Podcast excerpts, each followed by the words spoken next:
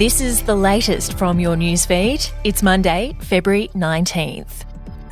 The coalition claims people smugglers are testing Prime Minister Anthony Albanese following the arrival of more than 40 asylum seekers in remote Western Australia.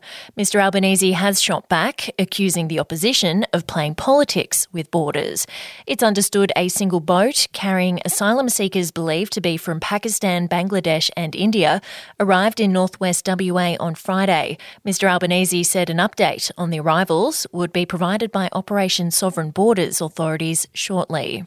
In South Australia, a young man is fighting for life after he was struck by a car while changing a tyre on the side of the Port River Expressway. It's understood the 23 year old pulled over in the stopping lane to change the flat on his grey Subaru Forester four wheel drive when another driver in a silver Toyota RAV4 ploughed into him from behind before pulling over. A 71 year old male driver was not physically injured but was taken to Queen Elizabeth Hospital where he had a sample of his blood taken in.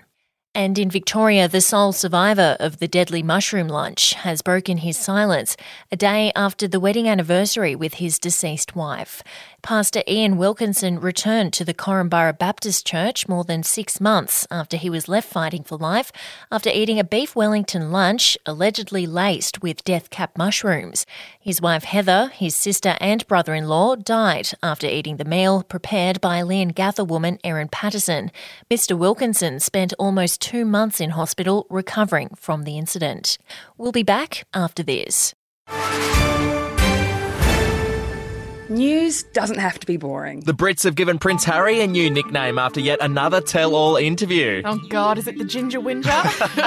Let the team at news.com.au get you up to speed each day with their podcast, From the Newsroom. A couple were busted joining the Mile High Club. Well, I guess they can't fly Virgin anymore. Politics, sport, red carpets, royals. Get all the goss in just a few minutes. Follow From the Newsroom wherever you get your podcast from. More than half of all regional Queenslanders feel unsafe in their homes. New polling commissioned by the Courier Mail reveals 56% of those living in regional areas feel somewhat or very unsafe in their home and community due to youth crime. That's despite just 14% of respondents saying they've actually been targeted by young criminals. And a staggering 66% of respondents say the Palaszczuk Miles government has been too soft on youth crime. And the cost of building townhouses and apartments in New South Wales has soared in a single year, with the number of new houses to be started this year predicted to plummet. The state's biggest home builder, McDonald Jones, reports that clients are cancelling their builds as prices skyrocket, with government fees making the problem worse. Building a townhouse or apartment now costs $60,000 higher on average. And we'll have an update to your newsfeed tomorrow.